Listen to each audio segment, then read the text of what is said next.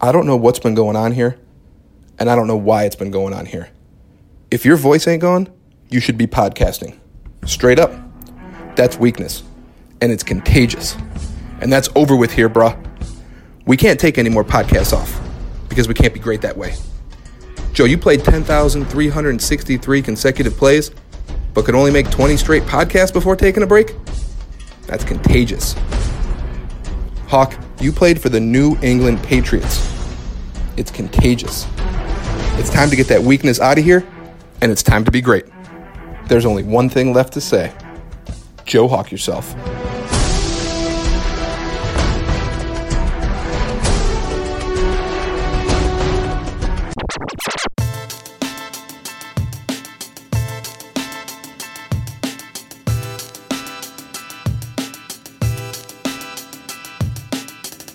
Welcome, welcome, welcome.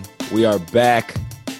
We are getting Doug back, and we're the three best friends that anyone could have. Joe, the ThomaHawk Show is here. How are you?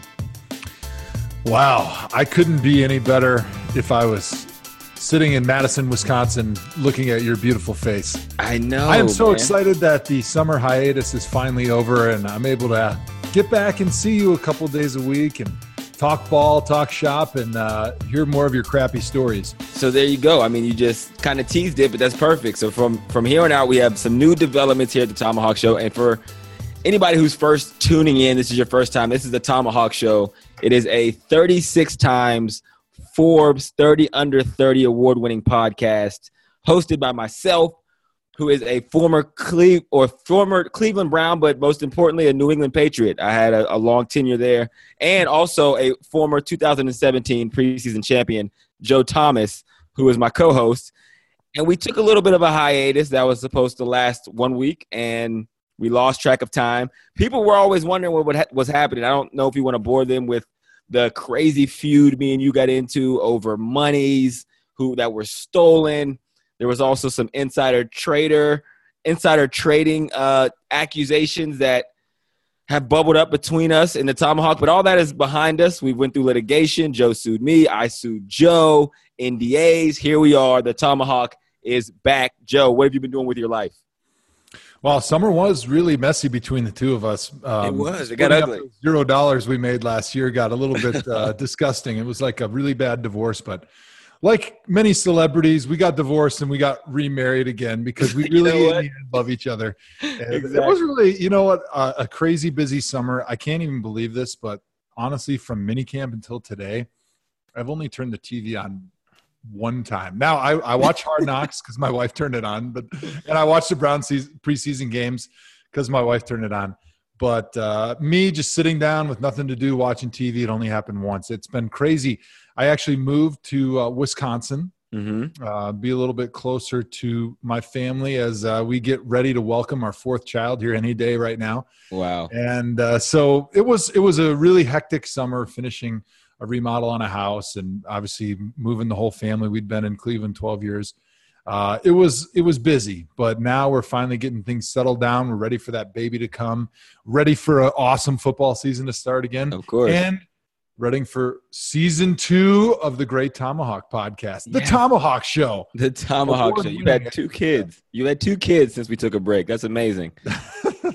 Yeah. only the eight weeks we were gone, I had two more babies, and a- we weren't even pregnant. It's amazing. It's wild. So I also moved. I didn't move to the great Wisconsin, but I did move to Los Angeles um, to be an aspiring actor. No, I'm kidding. But I did sign You new got the height for Hollywood. Yes, that's what everyone tells me. Um, but I signed a new deal with ESPN. So got a little bit of a promotion there, and everybody assumed that ThomaHawk was never going to be because of the ESPN deal. But they don't know that I carved out ThomaHawk in that deal. That ThomaHawk is here to stay from now until death do us part. But I have a good story about moving. So I moved my family from Ohio to Los Angeles. Now, for reference, my wife is from Ohio. She's only ever lived in Ohio. And I am from Pennsylvania, but I went to school in Ohio at Toledo. I moved to Columbus for two years while I played in Canada. I then played for the Bengals for three seasons and then moved to Cleveland for four. So I was in Ohio for almost 15 years straight. We moved to LA. I'm a small town guy. I do a lot of traveling. But again, my wife has never moved. So she was like a little reluctant about the move in general. I had to move there for for business purposes, and um, you know, got to put food on the table, Joe. So she's already like uneasy about the move. I have three small children, a six year old, twin three year old girls.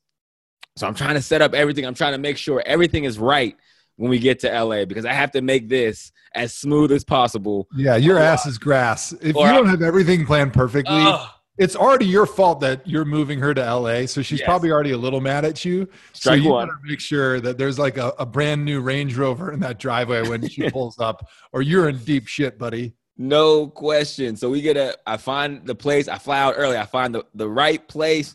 It's way more money than I should be spending, but it doesn't matter because there is no price on my wife's happiness and my family's comfort, right? So we find the place, I go there early. I even meet the moving trucks out there. I set up the house ahead of time, even before we get out there. I make sure everything's moved to position. I hire packers, unpackers, shippers, you name it. I find somebody to do it, right? Everything's perfect. I come back to Ohio. I tie up the loose ends. We're on a flight, right? Moving across the country, no going back now. We get to the house.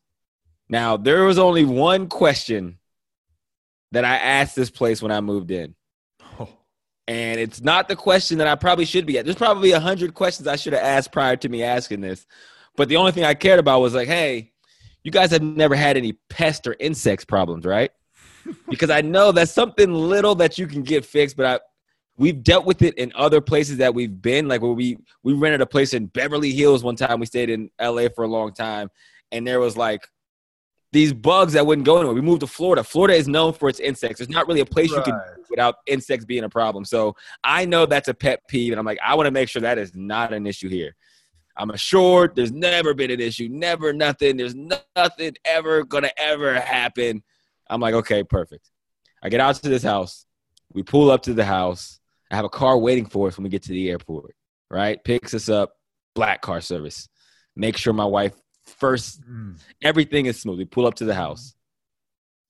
We open the door. You open the door. There's a beautiful view. We have a pool in the backyard. It's overlooking the city. It's got, you know, green synthetic turf for the kids to play on. It is an incredible. It's in the hills. It's a beautiful view of Los Angeles skyline. Mm. So I come in. I'm like looking. I'm like, check this view out. Kids are like, oh, this is great.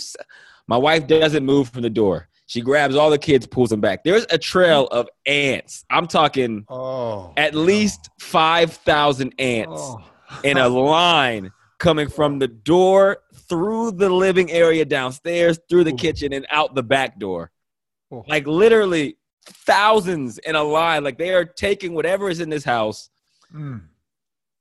and just moving it along. So she is freak. Long story short, we have to stay in the hotel for a week. I Are called you them- kidding me? I- A week. I call the dude. I give it dude, there was so many. I cleaned them up. I'm like, no, I don't. This better not ever be a problem. They're like, oh, there must have been a something left. I'm like, there should be a. If there's a dead body on the floor, for as much as I'm paying, there should. I don't. They shouldn't be able to smell it. So I like Oh. just first impression ruined. We're all good since then. Everything's good. House is beautiful. We're Yeah. getting acclimated. But that's my that's my moving story. Oh, what moving is such a nightmare. I got two questions for you. First question: What type of ants were they? Like killer African red ants or something? Like, how does it take a week to kill some ants? I mean, I- we don't have vicious ants here in the Midwest, but I got to think they could have killed some ants in less than a week. Well, they could have, and they did. It was they immediately were like, "Look, there's ne- you'll never have a problem." I'm like, I need a guarantee. They were like, "Listen, dude, if you want to help move to another place, we will help you find a place." It almost got to the point where they were like trying to get me out of the house because I was like trying to make sure. So they like, you know, treated the house. It wasn't even in the house; it was outside. They had to treat it. They had to seal something up. They're like, it was food.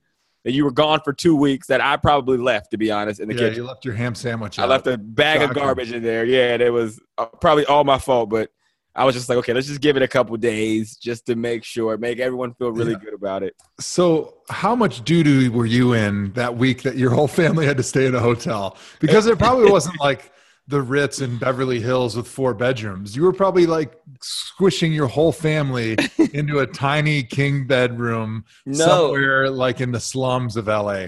I couldn't. It wasn't even that my wife was getting on me. I don't want to paint it that way because she's not that way. But it was just super cool. myself. like in general, I'm like, man, Hawk, you really f this up again. Every chance you get. so I got like a nice hotel. Just screw up. yeah, I'm like, you're an idiot. You'll never get it, do Oh, you? God, oh, This is why the. Patriots wouldn't want you. This is why you had to retire. Oh, Yeah, no, so but we're good now. Everything's good. Yeah. ThomaHawk's back. I didn't have anywhere to vent. That was my problem. I didn't have the Yeah. ThomaHawk show. that's So right. it just sat on me for all that time. You got any good stories for moving? Dude, uh, moving is just such a nightmare. Like, I'm totally with you. My experience was exactly like you. Uh, my wife and I are both from Wisconsin. I grew up outside of Milwaukee. She grew up in northern Wisconsin. We both went to school in Madison. Our whole lives, uh, the plan was we're going to move to Wisconsin when I'm done playing football. We're going to be closer to grandparents, great grandparents, closer to family. They can help with the kids. You know, we wanted a big family. So that's pretty normal, right? So we ended up spending 11 plus years in Ohio, in Cleveland, and both of us felt totally in love with the city, the area, and way more than we expected. And so all of a sudden, we're getting ready to move to, you know, mainly just to kind of be closer to family. Uh-huh. So it's not a, a plane flight away every time we want to see the grandparents. And she's like, I don't want to move anymore. I'm like, what? I'm sorry, I don't understand. This has been the plan forever.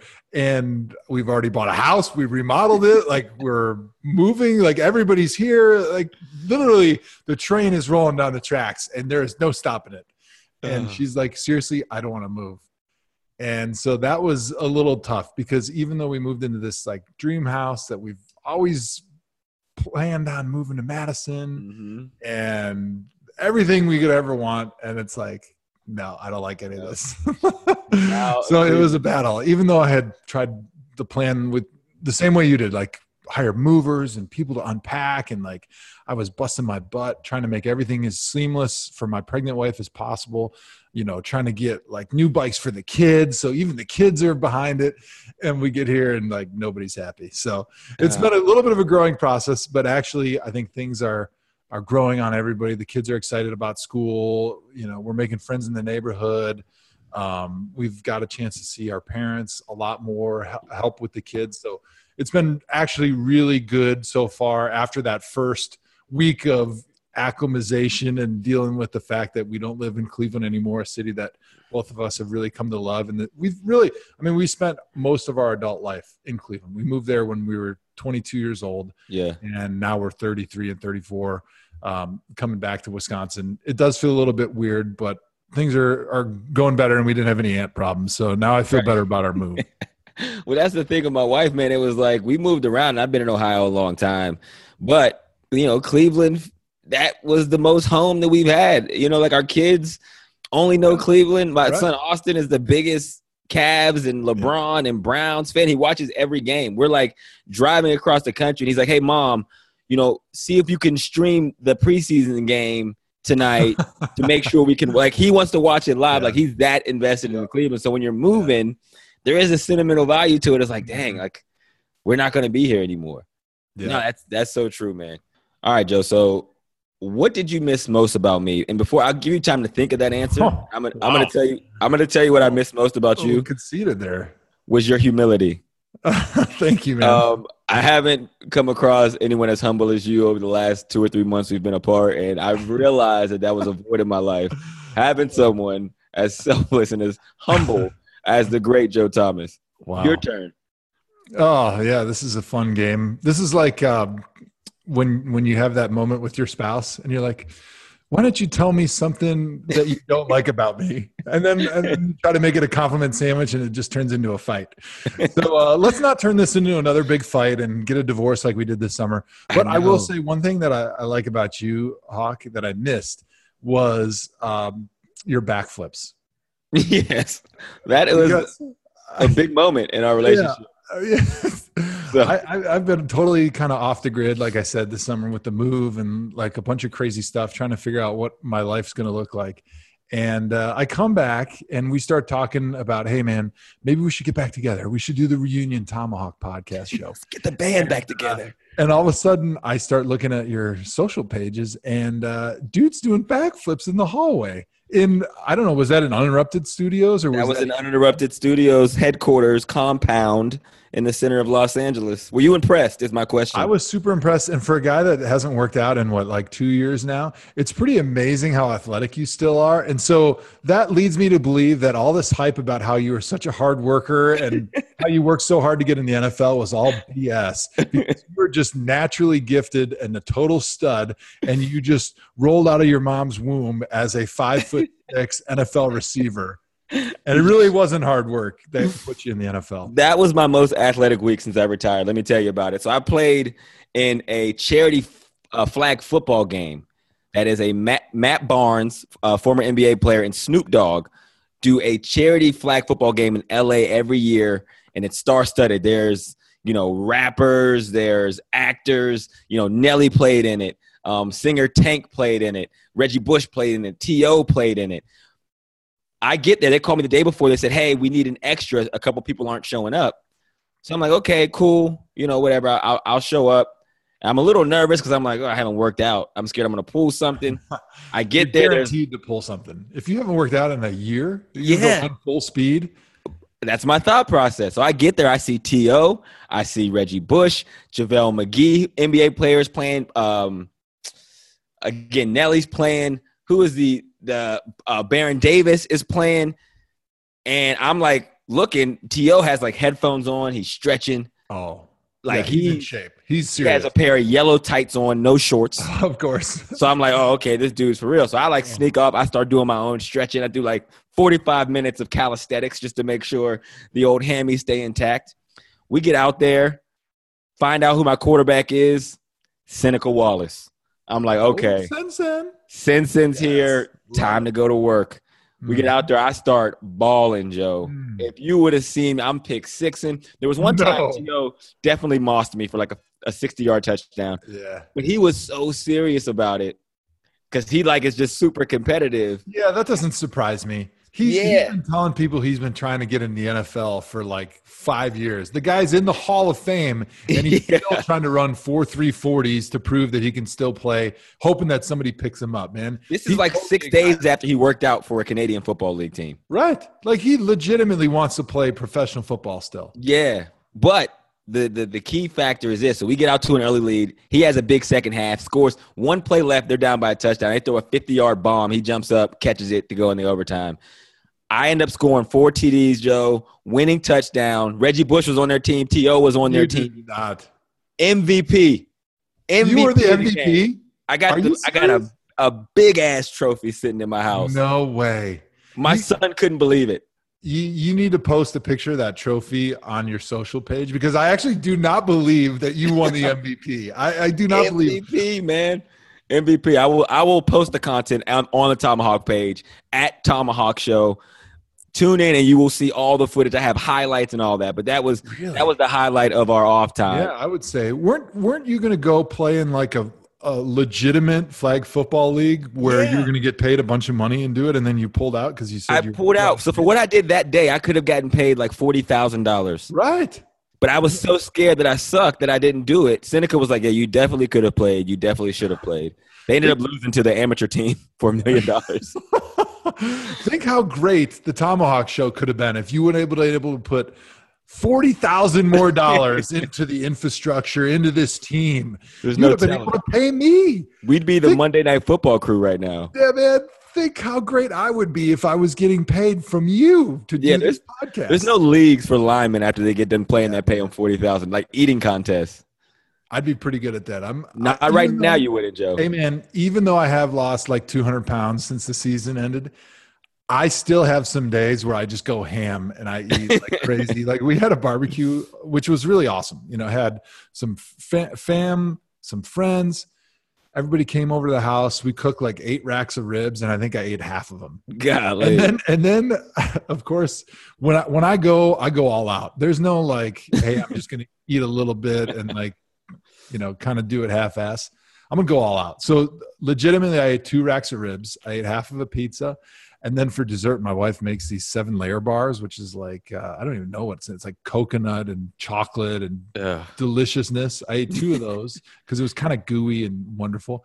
And then my sister brought over these homemade ice cream sandwiches, which Uh-huh. are legitimately the greatest thing you'll ever eat. It's like two practically raw cookies, chocolate chip cookies, and then you put uh, vanilla custard in between, and then you freeze them like that, and they're legitimately amazing. It's like crack cocaine. So I ate one of them, but the Is crack cocaine was, amazing? Okay. Uh, I'm Let me write that assuming because there's all these people willing to do horrible things to be able to get some I of it. think that's how that works. But I'm continue. I'm willing to do horrible things to be able to get some more of my sister's ice cream cookie sandwiches. oh god. I think we need to put the recipe on our social page. It's that good. I've All been right. getting into like a little bit more cooking and putting a lot of uh, like what I'm eating and stuff on my social pages, and not really for any reason except for it just amuses me a little bit. But Do you miss I- the food? Is that what this is? Is like do you, no, do you find I- yourself thinking about food more now that you don't eat the same way you used Yeah. to? uh, you know what? I think I just think more about food because I'm cooking more of my own meals now. You know, when you when you're playing in the NFL, even in college, somebody's Yeah, making private chefs all the time, like, right? Yeah. Yeah. I'm not No, like you I have a private chef. I've been eating ramen noodles for 15 years straight through everything I've ever done in life. I don't know about private chefs. yeah, yeah, exactly. So no, I'm I'm getting more into like making my own food because I have to. It's like, well, where's where's the brown chef? I'm like rolling out of bed expecting breakfast to be made for me. Uh, no, actually, That's a I- hot take. Because my It is a next hot take. question was, how did you lose 100 pounds in three days? Alright. And that makes sense because you didn't know you had to make your own food. yeah, man, it takes a lot of work to make your own food. So I'm losing more calories making my own meals than I am actually eating them. But I actually, I said, what am I going to do in retirement? I posed this question to my wife, and then I gave her the answer. Answer. This is what I'm going to do in retirement. I want to be a little bit good at everything. So I'm like, all right, I'm going to start watching cooking shows and learn to be a good chef. I want to be able to go into somebody's kitchen, Andrew Hawkins's kitchen, open Uh-huh. the refrigerator, look in the ingredients, and come up with a kick-ass meal. Mm. Now, this is several years away right now, but How's it going? to be able to do that. Are you on the right track? So I'm not on the right track. I, I need some serious help. So maybe there's some chefs out there that are, that are listening that can say, "Hey, you can come into my kitchen. I can teach you a few things." But One of uh, our biggest fans is Michael Symon. I know Yeah, he's that's right. tuned into this show. Michael, He's a big fan. let's do. Matter of fact, that's good social content. That's what we'll do. We're going to do a ThomaHawk cooking segment with Michael Symon. You heard it here first. Shared only on at ThomaHawk Show on Twitter and Instagram. Nice little shameless plug there. This episode is brought to you by HP Plus. In a world full of smart devices, shouldn't your printer be smart too? It is with HP Plus. These printers know when they're running low, so you always get the ink you need delivered right when you need it. Plus, you save up to 50% on ink, so you can print whatever you want, as much as you want, anytime you want. Huh, that is pretty smart. Get six free months of instant ink when you choose HP Plus. Conditions apply. Visit hp.com slash smart for details. Mhm. Um, do you miss football? Are you like not being in training camp? Was it closer to awesome for you, or was it closer to weird? Now, and be honest, because you don't ever do anything in training camp. Let's make yo, that very yo, clear. yo, hang on, hang on. Time out. Time out. last First of all, Seven years, I've never seen you practice. before you're going to come at me with the insults, we got to back the train up a little bit and talk about how I lost 100 pounds in three Okay, let's keep So- let's keep on that one. the, the short answer before we get into do I miss football is uh, the serious version is like I kind of cut back on my carbs a little bit. So I'm just eating smarter carbs.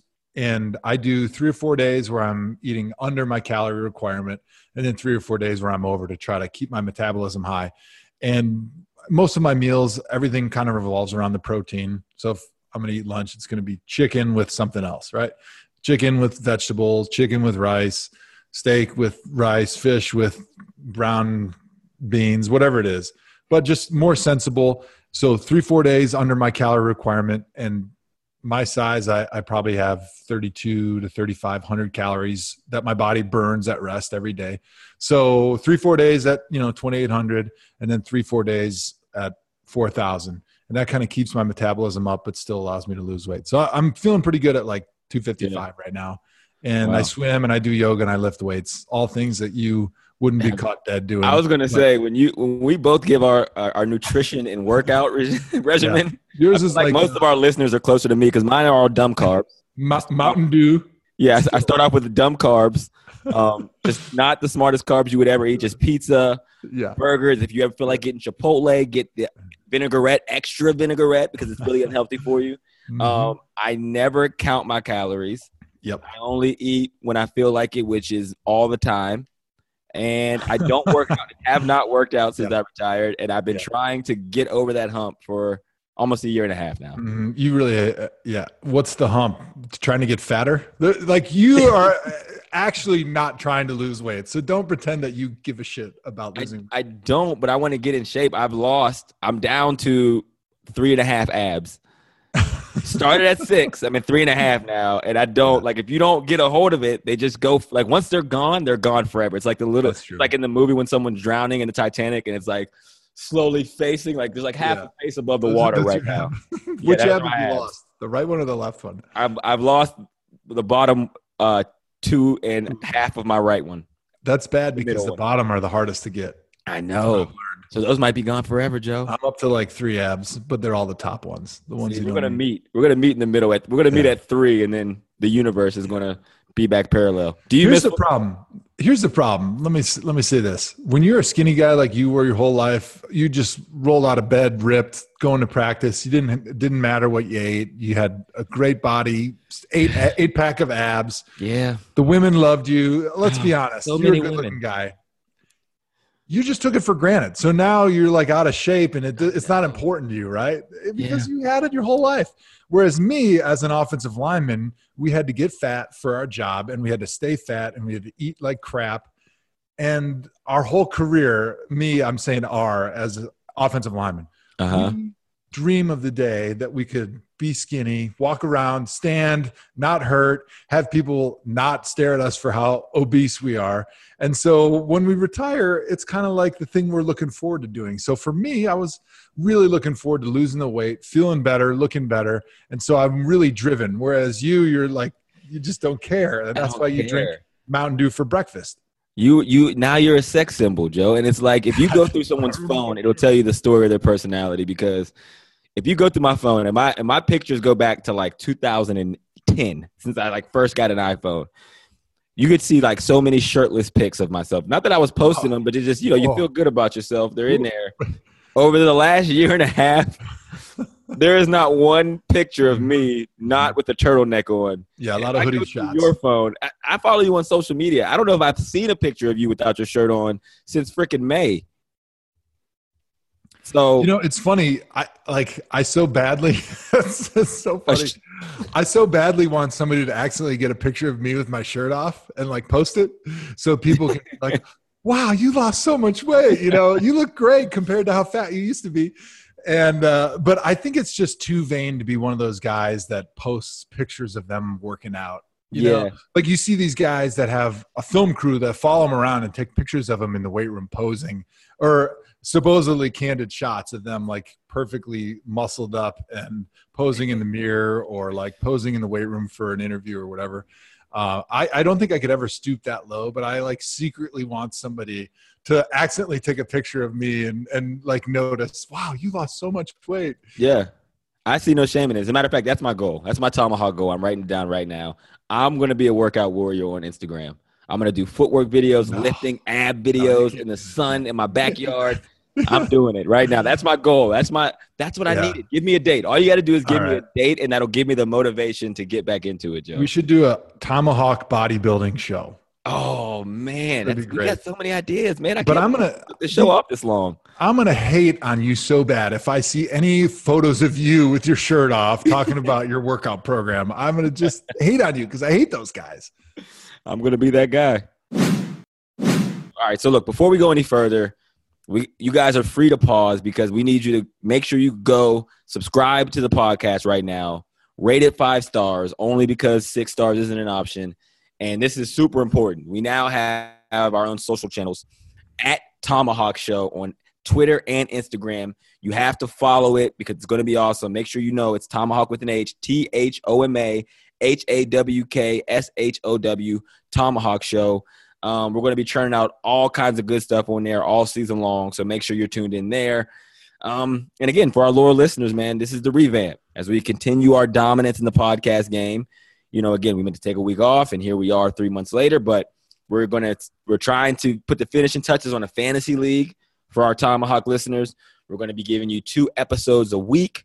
We're going to be doing all kind of social content and things to keep everybody engaged. We're going to be dropping t-shirts, hopefully today, hopefully by the time this episode comes out, you will be able to have bought a ThomaHawk T-shirt. We're working on it right now. We're, we're putting in the man hours to get it done. Um, but yeah, everything, man. This is we're going to build this out, and we need you guys because you're a part of this family as well. NFD is not on the taping of this episode live because I think he's running with the Bulls in Spain or something like that. Definitely not true, but that's what we'll ride with. You know, so me and Joe are just going to kind of go through a lot of things that we we've been fiending to talk about for a very long time. So, Joe, what what is what is hot on your trails right now? What do you what do you want to get into? I know I got a, a bunch of things sitting here in the rundown that I want to get to, but I'm going to give you the floor now to kind of tee that up for us. Yeah, I'm, I'm really excited about coming back here. Like you mentioned, we've got a lot of stuff to talk about, and we rebooted the ThomaHawk this fall to make this thing big. I'm talking yes. big, big. You know, we're probably the only two podcasters that have never made a cent, and yet we're we're throwing tens of thousands of dollars into the show right now, building an amazing staff, building an amazing social team. We're we're going to take this thing to the moon. I mean, you know, Mike and Mike was a big thing in radio a few yeah. years ago. They were like the biggest thing in morning radio. Well, we're about to be that times 10 in the podcast game. Times I'm really excited about it. Um, Do you miss football, Joe? We got to finally get into Stop avoiding right, the question. Let's talk about football. Do you miss it? It's funny because people ask me that. That's like the first question everybody asked me. I was uh, doing some podcasts and some radio shows this week as we get ready for the season and the reboot of the ThomaHawk Show. And honestly, I don't miss it yet. But I will say with one caveat, and that is when I watch Hard Knocks and when I've turned on the Browns in the preseason, that's when I miss it because I, I see what's going on out there and the people in my position, good, bad, or indifferent. I say, you know what? I, I wish those mo- moments were still there when you were with your teammates, you were on the field, you were you know grinding with your buddies you were in the locker room you were out there doing things the right way years and years of practice and studying and trying to perfect your technique at your position there was there was definitely a part of me that really enjoyed showing people the right way to do it like almost in a coaching but show and tell manner i really miss mm-hmm. that and when i watched hard knocks specifically and you see somebody that I feel like could benefit from watching me do whatever it is. Um, that's when I feel like I, I miss it the most. Yeah, that makes sense, man. I mean, ThomaHawk has been awesome. I'm not going to get too far in the ThomaHawk woods because we're, we're kicking around doing a, a, dedicated show next week to the wrap of ThomaHawk, and we're going to dive th- deep. You mean dive. Hard Knocks, not ThomaHawk. Yeah, hard not Knocks. ThomaHawk. We could do ThomaHawk too, but we're going to deep the wrap. It's knocks. over. One week. yeah, but we do have to talk about here. the Jarvis Landry speech. Sure. Is that fire? Is it or is it doing too much? In your opinion? Because there's going to be players who are split on this. Now, let me put my opinion out there first. Okay. I love Jarvis Landry. I love his fire. I've always been a fan of him. Um, I, Al Saunders, who was my receiver coach and also love Al, worked with Jarvis, was a huge fan. and He kind of put me on to Jarvis's work ethic, what he's about and I would watch his practice. I wouldn't watch his game film. I would watch his practice film because hmm. I feel like you could tell everything you know about a player by the way he practices, not by what he does, but the way he goes about it. Yeah. And it told me everything I needed to know about Juice. So I love the speech because I know it's coming from a place of yeah. authenticity. Mm-hmm. There's guys who give that same speech that are full of shit.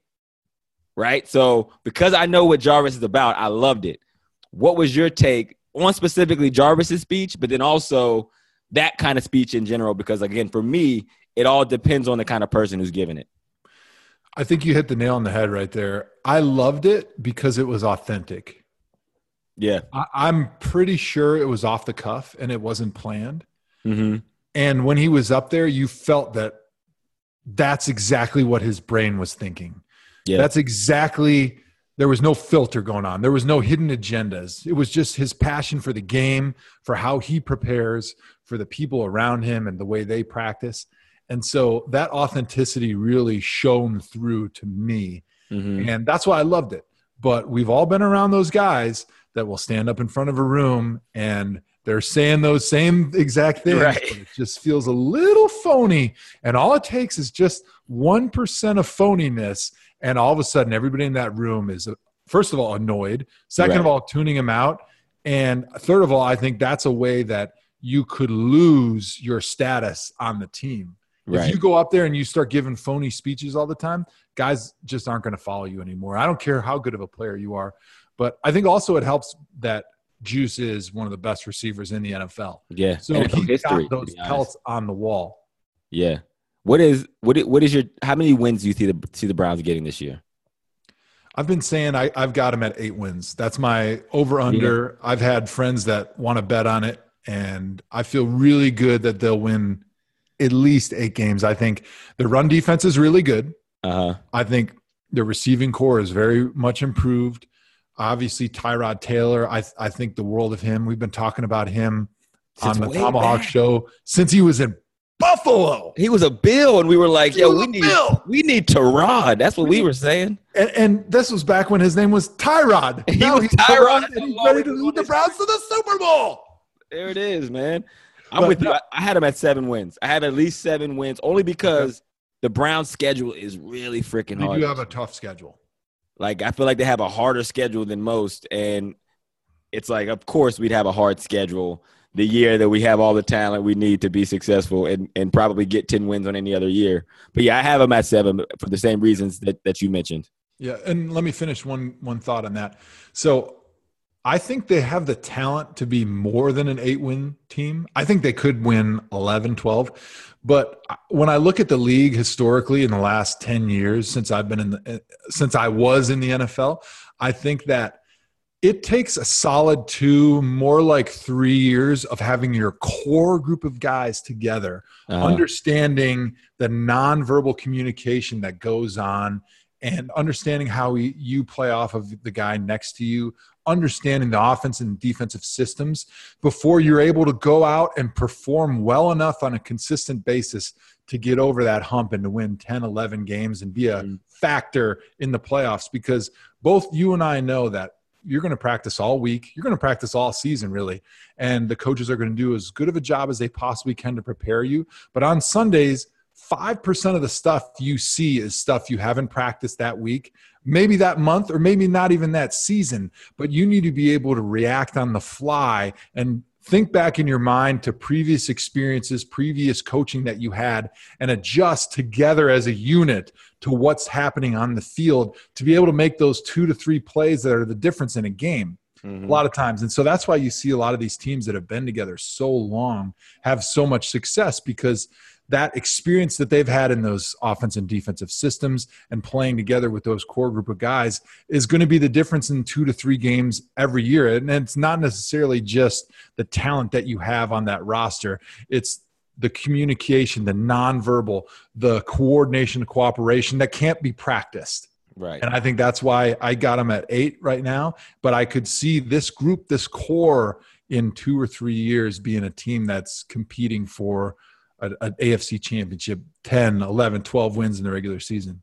No, I agree, man. I think, and again, I'm trying not to tease too much uh, hard knocks talk, but what I feel about this team when I watch the collection of leaders they have, not just leaders, guys who have been successful in the league already and understand what it takes on a day to day basis from the way you practice, from the effort you put in to the decisions you make, they have more guys that understand that than don't. I felt like the problem that we had when we were there is that not that you weren't giving that Jarvis Landry speech, not that I wasn't preaching that same thing, but the overall amount of guys that understood that in the locker room were vastly outnumbered. There might have been nine guys who understood what it took to be a professional out of 53 just by the nature of we had so many young guys. We had a collection of guys that might not do things that way. And when you're outnumbered by that much, it doesn't matter. You could you're just preaching to a wall that guys are like, man, shut up. But now, if you look at all the position groups, you have a a veteran Kirksey, you have Jarvis, you have Tyrod Taylor, you have Baker Mayfield who's doing what Tyrod is doing, like showing up early, getting to see, okay, this is how a professional works. And if I feel like I have more talent than him in the long run, if I at least do what he's doing, my upside is that much better in the in the long term. So again, I just think they have so many veterans, the Joel Bitonio, um, you know, Carlos Hyde, Duke Johnson. They have a collection of guys that just do things the right way now. And that's that's when you start winning football games. So that's why I think it's gonna it's gonna shine through once the season comes around. Yeah, you're right. And one thing I'm really passionate about that you hit on is each room has to have a veteran leader who's been through that fire before, but who also is a really good player. I was going to say is good at football. right. Like just being verbal and uh, uh, professional and outspoken and a good leader, those are good qualities, but you need a guy that has those qualities yes. and performs on Sunday in clutch moments. Because otherwise, I don't care how great of a leader you are, if you don't have the performance to back it up, people aren't going to follow you the same way. Yeah. The best leaders, true. the best captains I've ever been around, the best ones in the NFL of all time were the guys that were Pro Bowlers, were the Hall of Famers. Those mm-hmm. were the guys that not only did they say and do the right things in practice, but they made plays on Sundays when it was crunch time. Yep, for an undeveloped mind, you need someone leading that is somewhere where you want to be. So, like for Corey Coleman, who was a rookie when I was at Cleveland still. You know, Corey's young. He's fresh out of college. So I can preach to Corey all I want to, but Corey's not thinking like, yeah, I want to be like Hawk. I'm a slot. Higgins? Higgins is leaning on every word that I tell him. If I tell him to do 37 push-ups before he gets in the shower every night, he's going to do 37 push-ups because he's like, yo, this is one of the best slots in the league. And, and I need to come there. If I'm talking to guys who are coming from an undrafted position, they'll hang on my every word, and that's not a bad thing. It's just natural. Like Corey, uh, specifically, who now with the Buffalo Bills, he needed Josh Gordon in that, like a, a Josh Gordon who had his stuff together, like a Josh Gordon now, then would have motivated Corey to do things the right way. It would have been like, yo, I'm trying to get in his shoes. He led the league one year. He's regarded as one of the most, you know, physically talented and best receivers in the league. So yeah, we're we're saying yeah. the same thing there for sure. Yeah, I, I will say too. I, I, feel really blessed and fortunate um, when I was drafted in Cleveland, we had a really veteran squad. Now, we didn't have tons of players that were Pro Bowlers or Hall of Famers, but we had a, we had a couple. But we had a lot of professionals that had been in the league a long time, that had made a mm-hmm. name for themselves, that did things the right way, and that showed and taught me how to be a pro. And I learned so much because I, I, came in with my eyes open and my mouth shut, which I think for all rookies, that's good advice. But guys like Joe Jurevicius, Willie McGinest, Hank Fraley, Ryan Tucker, Lennie Friedman, guys that had 10 plus years of experience in a lot of different organizations, winning Super Bowls. Uh, Willie McGinest, multiple, multiple Pro Bowls. He was a guy I went against every single day in practice. And I was able to watch and talk to those guys and learn how to be a pro. And I think if you don't have that, uh, that's something that it's really hard to get from a coach. I've never seen a coach at any level be able to teach a player the way a veteran NFL player can teach how to be a professional to the younger players. Yeah, I couldn't agree more, man. So yeah, we're gonna uh, we're gonna pause there just because we have to. We're gonna save some of this for the Hard Knocks episode next week. We'll transition a little bit into something that's near and dear to my heart, which is um, being a Patriots receiver, um, legendary Patriots receiver. We we had another member of Patriot uh, folklore thrust himself into the category of legendary status that I am in the Patriot community, and that was Eric Decker, who signed with the Patriots early August and then called it up a couple weeks later. And if there's anybody who felt him, it was me. Eric, I love you and I I feel you. What were your thoughts when you seen Eric? Decker? You probably didn't even know Eric Decker A signed with the Patriots or B retired. Oh man, I was all over that news. Let me tell you, that that was the first thing that came up in my uh, feed that I don't read. Uh, but no, here, here's my take, and I don't even have to know the ins and outs of the uh, Eric Decker deal to to give you this take. The Patriot way is not for everybody, and it is really good, especially for young guys, especially for guys that haven't learned how to be a professional at any point in their career yet. Mm-hmm. But a guy like, let's say, Eric Decker, who's he's been through the fire, he's got the experience. He was a professional at every stop he's been a- along the way. He knows how to practice. He knows how to prepare. He knows exactly what his body and his mind need to get himself ready for Sunday. To go into the Patriots and to have a coaching staff tell him, "Hey, I don't care what's right for you. This is what you're going to have to do if you want to be a member of this team.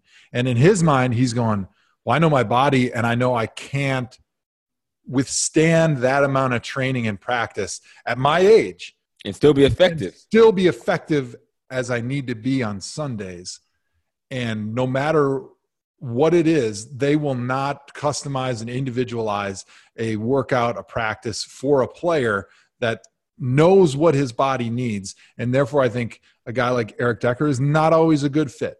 It's not always a good fit to get these veterans that have been around a long time and to stick them in New England and think that just because New England's a great place for a lot of people, that it's right for everybody.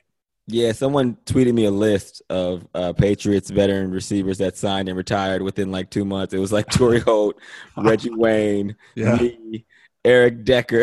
it was Mhm. like a, Yeah. I'm like, that's a very telling list. And what you said is exactly right. Yeah. PFT commenter, I got a tweet that he, that he Love put guy. out, and he said, uh, when a veteran receiver signs with New England, he's given a helmet in one hand, and the other hand they hand him a cell phone with the Notes app already uploaded for you to retype, re- type your retirement speech. and the only way out of New England is through one of these two choices, and the choice is yours. I love it. Most of us pick the Notes app. Yeah, and and I would say uh, receiver is is one of those special situations that's especially difficult in New England because Dude. the the amount of mileage that you have on your legs from like high speed running as a receiver when you're in your 30s is so high that your body just it can't withstand that amount of high speed yardage anymore on a daily basis right but to be able to fit in in that system they don't care they're going to continue to run you because they need somebody to catch the ball for Tom Brady and they need Tom Brady to get on the same page with you and whoever the other receivers are that Yeah. they're not going to back off. They're not going to give you days off to let you preserve your legs so that you can be at 100% each day you're out on the practice field.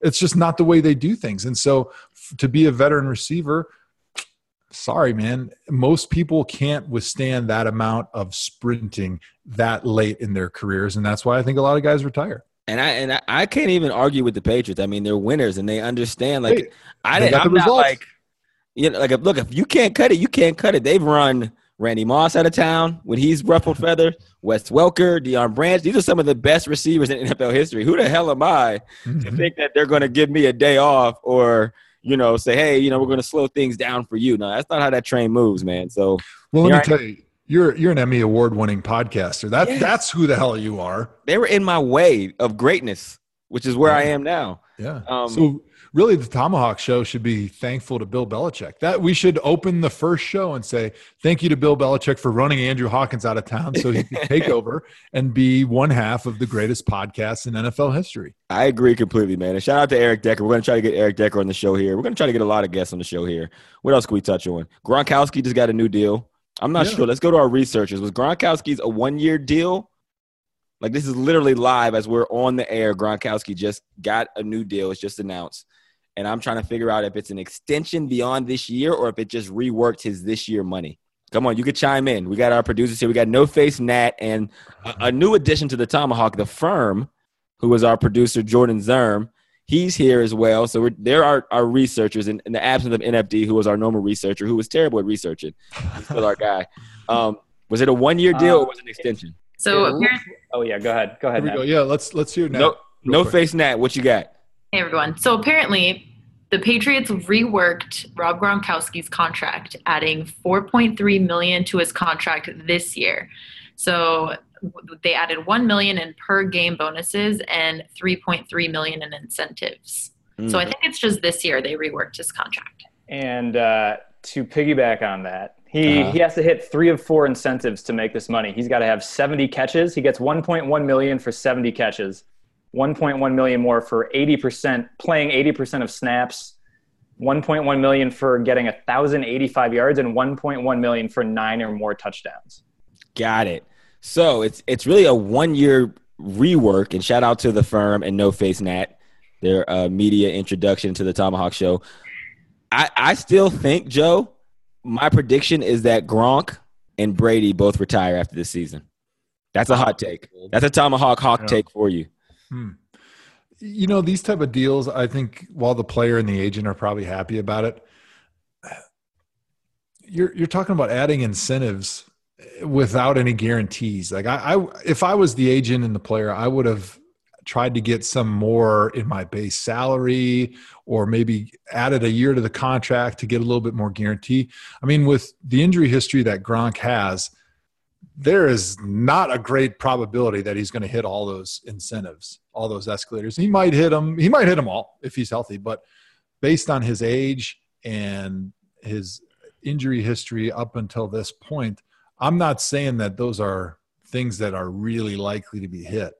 Yeah, I mean, I don't know. It's just weird to me that you just rework a one year deal. The season is like two two minutes away, and you rework a one year deal. And and there's a picture Adam Schefter. He tweets all the details of the of the deal, and Rosenhaus and his brother are sitting by Gronkowski smiling like they just got a two hundred million dollar deal. You just signed a six month contract. That's great. They're like, oh, more celebration. We did it, y'all. Yeah, this was definitely a way for the Patriots to try to keep the player and the agent happy. They were going to give him something that he may or may not get.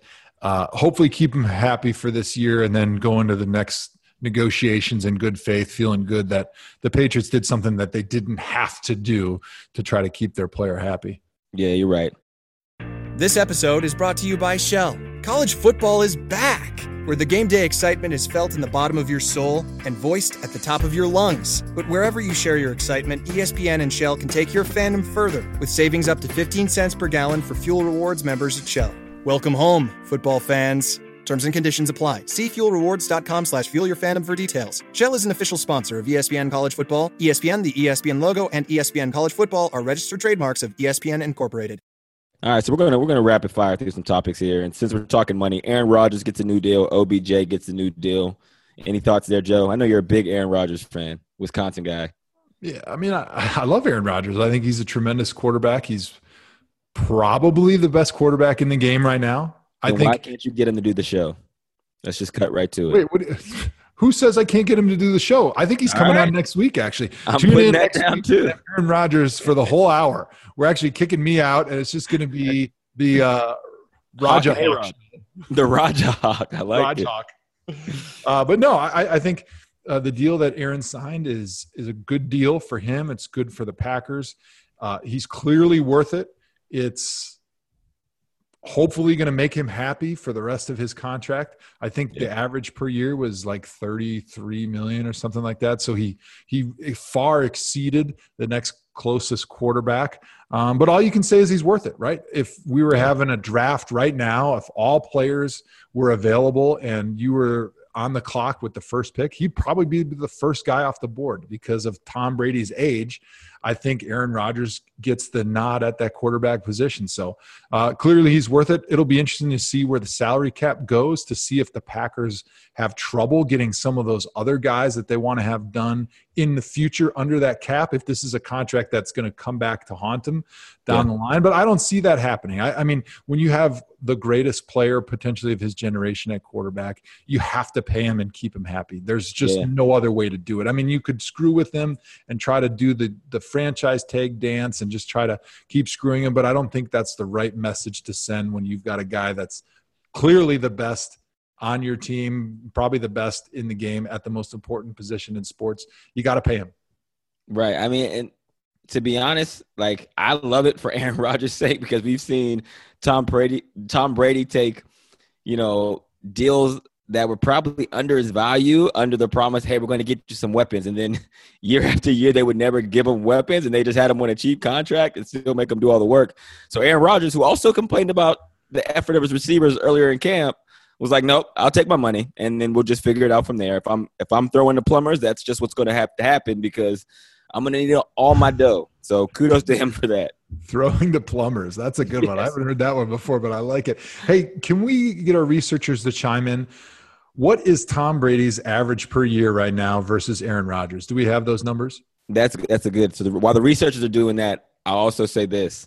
I say Aaron Rodgers is the most talented quarterback in the NFL, and Tom Brady is the best quarterback in the NFL. Uh, you know, I think that's a fair comment. Obviously, um, when you're talking about just standing in the pocket and throwing, mm-hmm. eh, I think Tom Brady gets the edge, right? So when you're comparing those two guys, you're talking about first standing in the pocket making throws, right? Both those guys are exceptional, but I think Tom Brady gets the edge because I think he is just a little bit better throwing from in the pocket because he's got so much more experience doing it. Mm-hmm. Accuracy, decision making, all those things are as good as we've ever seen in the NFL. But I think Aaron Rodgers does get a little bit of a bump over Tom because he can make so many great plays outside the pocket. Now, some people would say that's actually been his foible. That's been his biggest issue is because he does look to make those plays outside the pocket and he's getting hurt. He breaks his collarbone last year. Whereas Tom Brady, he knows he's a much worse athlete than even myself. He is running a six flat 40. The guy is just slow and not a great athlete. So he doesn't try to make those plays outside the pocket. He's right. not going to take those big hits the way Aaron Rodgers does, trying to make those extra plays. Where Tom excels, and he's probably as good as we've ever seen, is making those little movements within the pocket.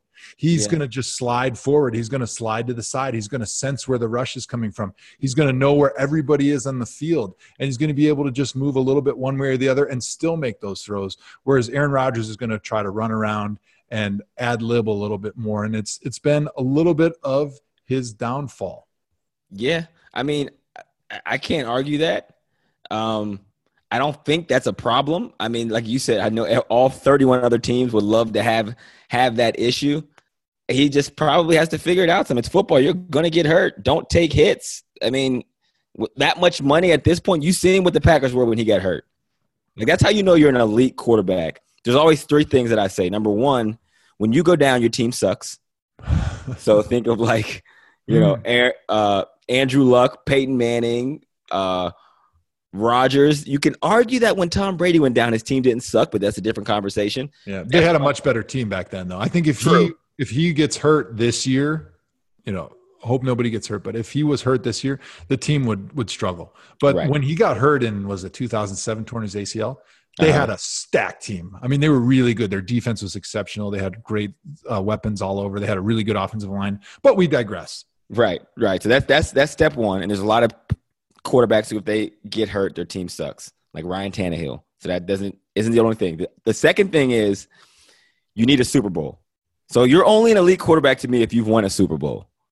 Okay, right? that's fair. So now that fouls it down to like what four or five quarterbacks in the league. What? No. Drew, Tom Brady, uh, Roethlisberger, Rodgers, Roethlisberger, Eli Russell Manning, Wilson. Russell Wilson. So now you're down to six, and that eliminates the Cam Newtons, that eliminates the Matt Ryan's, that eliminates the Andrew Lucks, and then the third one is you've never had a season once you've reached elite status of below seven wins. I feel like if you're that good of a quarterback, you can quarterback your way to seven wins regardless of what your team looks like. And if you go look at everyone you listed, with the exception of Eli Manning, I don't think they've ever had a season where they've had less than seven wins. No, I, I think that the, the, the Andrew Hawkins quarterback analysis, you're, you're on the right path, though. I, I, I there was nothing you said there that I disagree with. Um, I'm just thinking quarterbacks that are able to stay healthy are so much value quarterbacks that are able to stay healthy, I think, are underrated. Like that skill and ability to stay healthy and to not get the big hit is an underrated attribute. And so that's the only knock on Aaron Rodgers is he seems to find a way to get hurt all the time.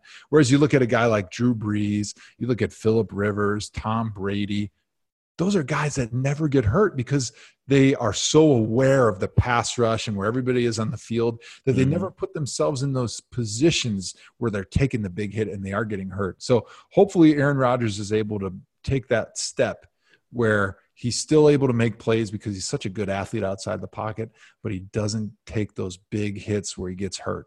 Yeah, I'm with you on that. Let's go to another big contract. Odell Beckham Jr.'s contract. I think yeah. he gets and base value 18 million a year in new money. If you factor in this season which is on an option it comes to like 16.4 do you hate it love it or like it that deal? And who so won the deal? deal?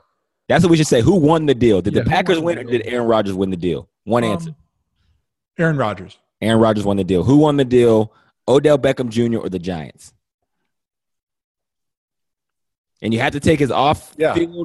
concerns whatever yeah. your stance is on them into consideration. Who won the deal?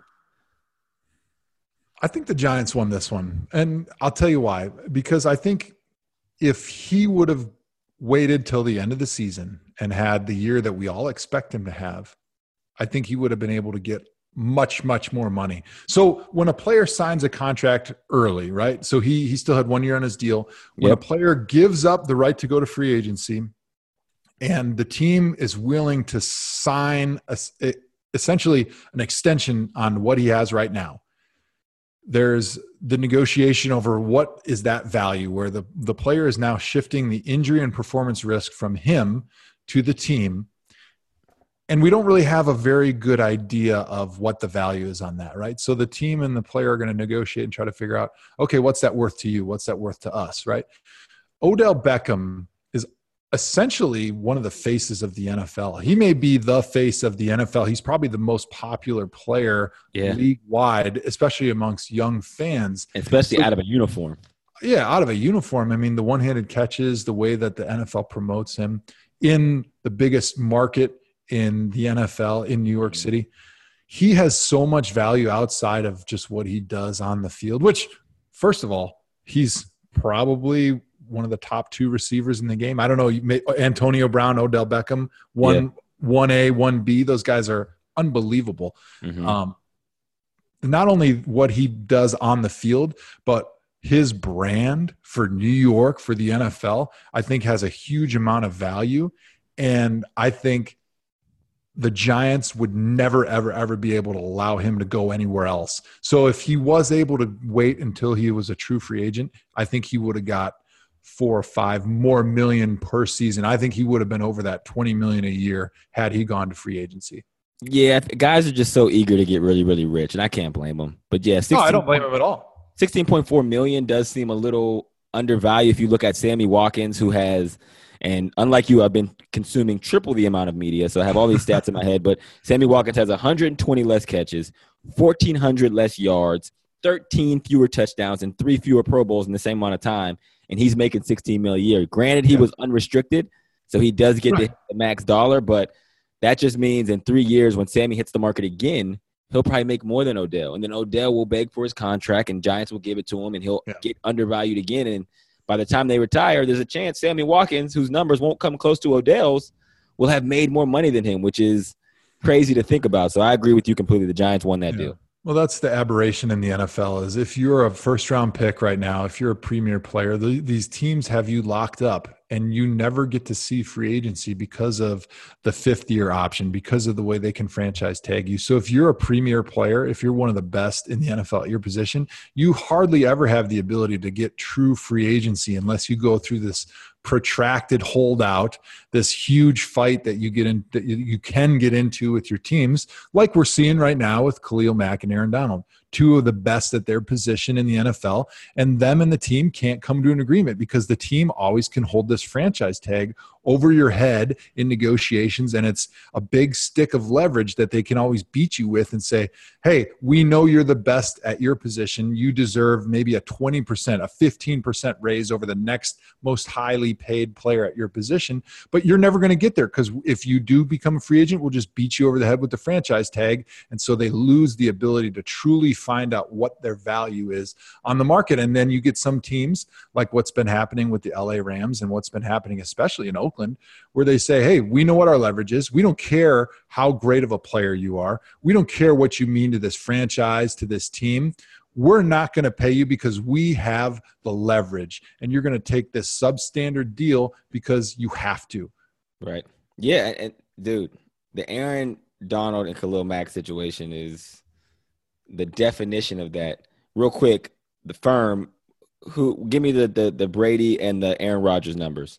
Okay, so did you just want to like buy buy like how much they're making over? Because so Tom Brady is signed. He's got um, two more two more years left on his deal, um, and it looks like this year um, between like his base salary, signing bonus, roster bonus, all of that stuff, he's at about twenty two million in total. And then Aaron Rodgers um, this year he's at twenty point nine million, and then that'll leap up next year to twenty six point five. So, sorry, I, I would say the right way to kind of try to make these contracts apples to apples is look at the life of the contract. What's the average per year? Because that's one of the things that the teams will look at when they're redoing these contracts. So I think Aaron Rodgers was like around 33 million a year. Yeah, let's see if there's Thirty an average. per three year. Yeah, And I think- five for Aaron Rodgers. And and I think Brady was somewhere maybe around 20, is that right? Um, let's see. From when he signed his last deal. Yes, I believe that's correct. So so let let's just ballpark it and say, okay, Aaron Rodgers is making 33 million. Tom Brady is making 20 million on this these latest contracts. Now, Tom's deals have been a little bit interesting because he's kind of signed early and then they give him more money and then they've renegotiated and restructured.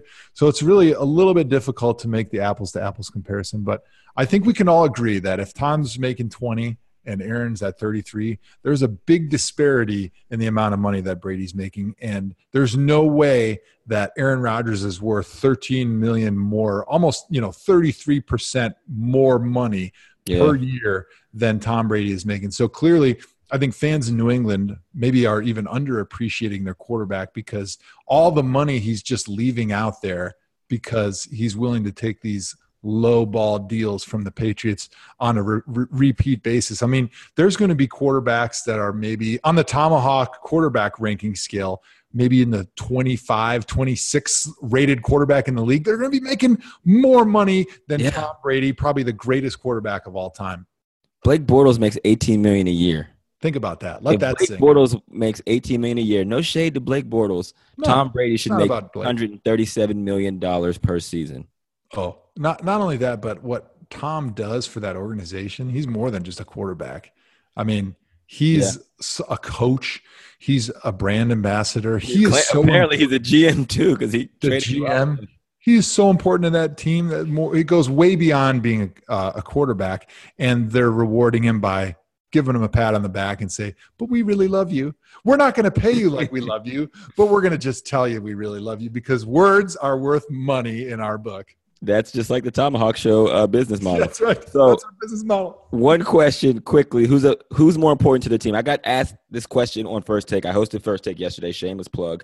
I'm moving up. Great job. Um, so who's more important to the team, Aaron Donald or Khalil Mack? You've played against both of them. I gave my answer on the show, Yeah. which was Aaron Donald. Yep. But I want to hear from you because you had to block Khalil Mack. I remember you coming to the huddle Yeah. one time. And was it you or Bitonio? Or Schwartz? I don't know. Somebody came to the huddle. We were playing the Raiders, and we were called to play. I might have been Schwartz, but I can't remember. Maybe you can give me clarification. Someone came back to the huddle and said, I don't know what the play is, but Khalil Mack is too strong, and I can't block him, so we should probably change it. well, let me tell you about Khalil Mack. It didn't take him but a couple games his rookie year to put enough stuff on film where I was saying this guy's going to be a Hall of Famer. Yeah. And then when I played against him, it only reinforced my opinion that he was going to be a Hall of Famer. The guy's a total stud at one of the most important positions on the football team. Certainly one of the two or three most important positions on defense. He's a pass rusher, but he's more than just a pass rusher. We see a lot of guys out there that can just rush the quarterback and aren't really good against the run, but he single-handedly against the Browns when we were there stopped our strong side running game because they would put Khalil over the tight end and he would just run a hole through the tight end's chest and knock him seven yards back and totally disrupt any running play. It Kyle might have been Gary Barnidge. Now that you said that, I think it was Gary Barnidge that said it in the huddle.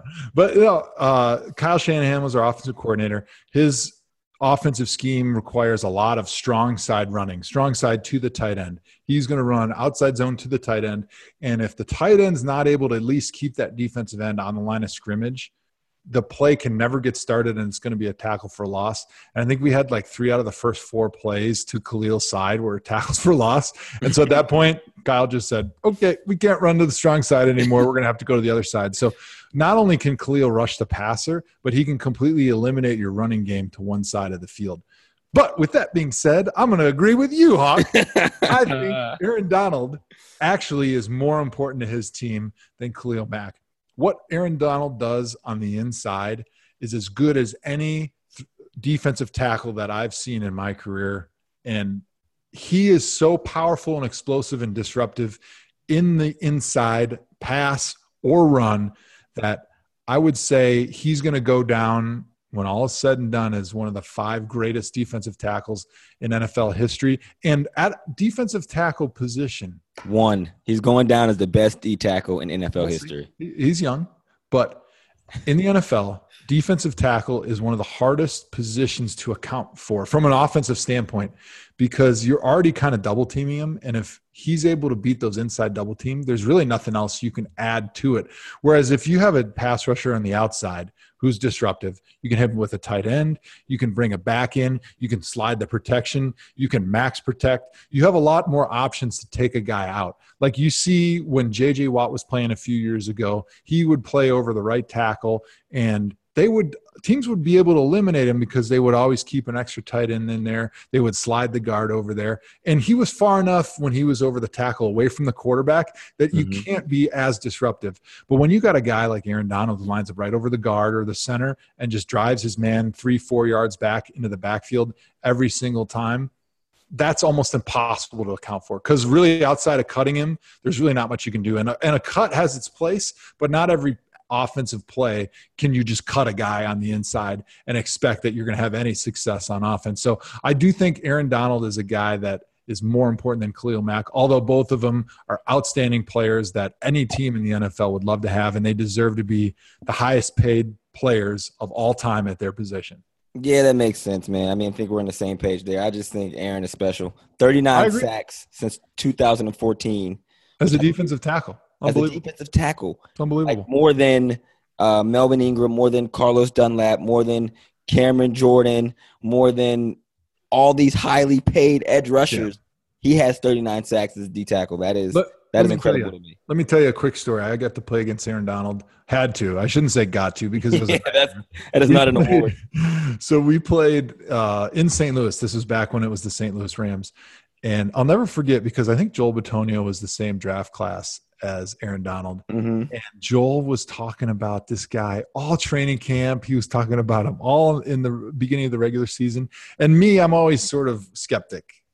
I'm I'm I'm a skeptic. I'm very skeptical of all these young hot players that come out of the draft. Right. I want to see him do it against some really good players before I go and anoint them as the next great one, right? So I was like, Aaron Donald, are you kidding me? What is this guy? Six foot two eighty? He can't be that good. Joel, you're just being a baby you don't know anything about it. So even watching him on film, I mean, he was amazingly disruptive. But even still, I just didn't want to believe that this young guy that only weighed 280 pounds was going to be this great defensive tackle. So uh, we go into the game, and he doesn't even play over me, right? He plays over the guard. So he's playing over Joel most of the game. And this was when Alex Mack was the Browns center. So it's me at left tackle. Alex Mack is the center. And we're backside of a running play. It's America's play. It's power, right? It's the play where the guard pulls around, the fullback. line statement. America's play. Power. Yeah, it's America's play. It's the oldest running game in everybody's playbook. The guard from the backside pulls. Everybody blocks down. It's to the tight end. The fullback kicks out. The guard pulls up in there. Yeah, it's a snorer, right? So the easiest two blocks on the entire offensive line on this play. It's basically a playoff. Uh-huh. backside tackle in the center, right? Because what they're doing is they're basically taking up the space where the guard left and they're blocking the defensive tackle together mm-hmm. until the, the center has them blocked and then the, the tackle hinges is what we call it and basically steps backwards and out and blocks the defensive end right so it's a two on one to start and then the tackle leaves the center right? okay bob wiley so what happened the easiest block in the playbook, right, is about to happen. And sure enough, Aaron Donald's the defensive tackle over Joel Bitonio, right? So the ball is snapped. Pro Bowl, in my opinion, the best center in the game today, Alex Mack, and uh-huh. me, who used to be a Pro Bowler 100 years ago, are going to double team Aaron Donald. This is play you can't get beat on, right? So him and I come together, and Aaron Donald was so low and so quick off the line of scrimmage that he split our double team without us even touching him, and tackled practically tackled the quarterback before he handed the ball off.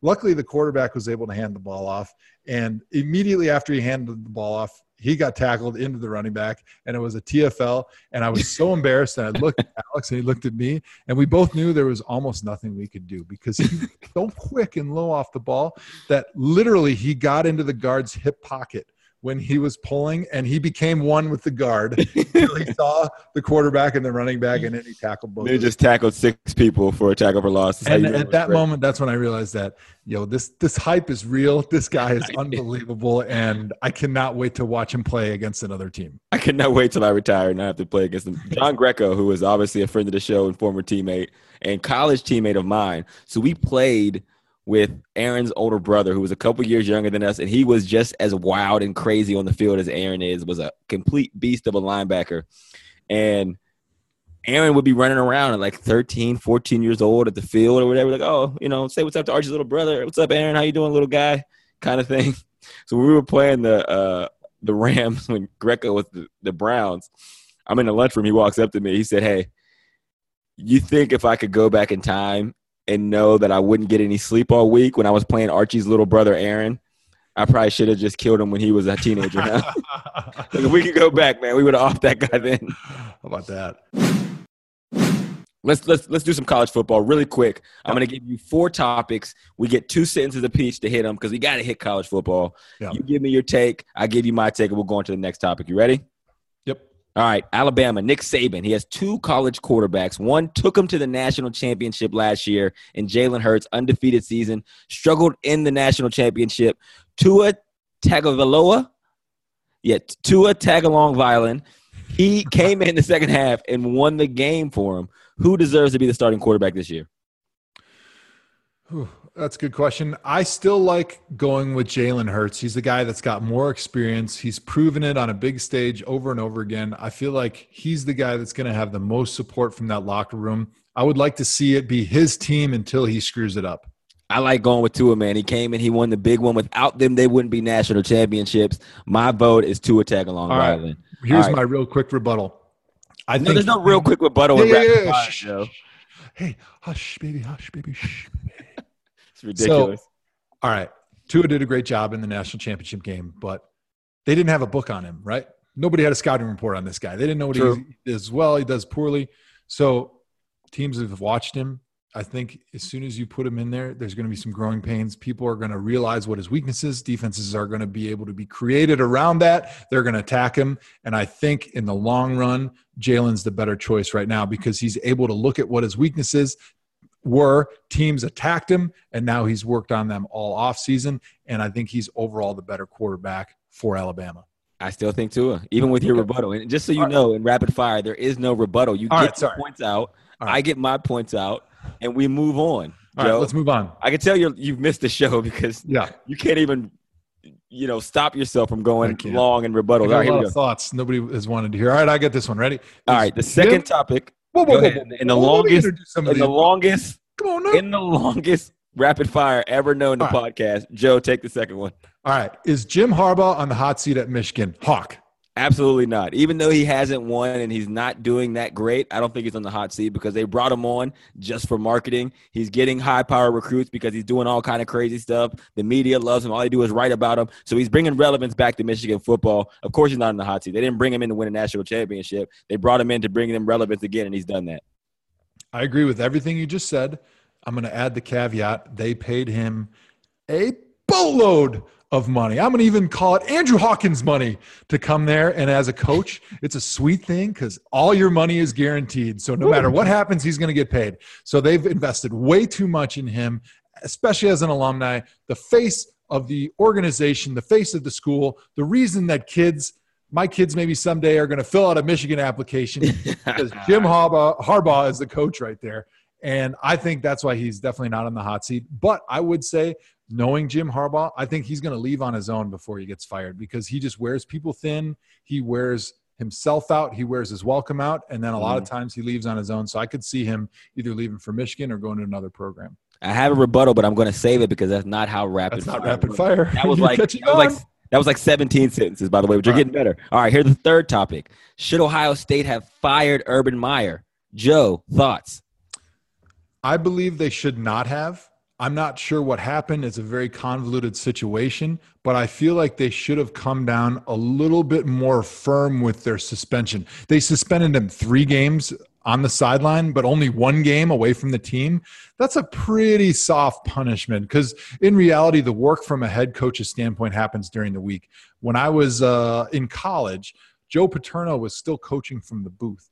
Really, a head coach's job it happens during the week. It's putting together the practices, managing the players, putting together the game plan, managing the media, the boosters, everybody around the organization.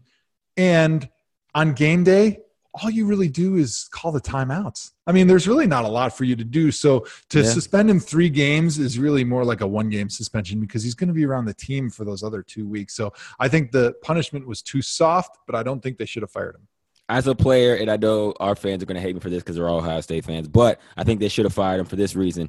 He came out in the public so many times saying about he has a no tolerance for players, anybody domestic violence gets kicked off, boom, boom, boom, blah, blah, blah. Coach has it. He knows about it, doesn't do anything about it. He's created a standard. He should just stick to it. He should have fired that coach. He didn't. Now he should reap the consequences of the what the coach should have had from the beginning should be his now. He should have been fired and move on. But the problem is it's a $36 million buyout. Ain't nobody parting ways with $36 million. We'll give you a little suspension and we'll move on. That's called rapid fire. All right. No, Joe, contain yourself. I'm going to do the next okay, one. I won't say anything. All right. Last one. Your All sleeper right. college football team.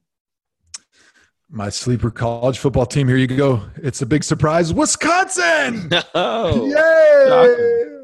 Now, wow. although they are rated fourth in the country right now, I think that they are going to win the national championship this year. They've got an outstanding running game.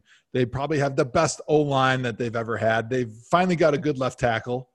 The guy that was there in 2004, five, and six sucked.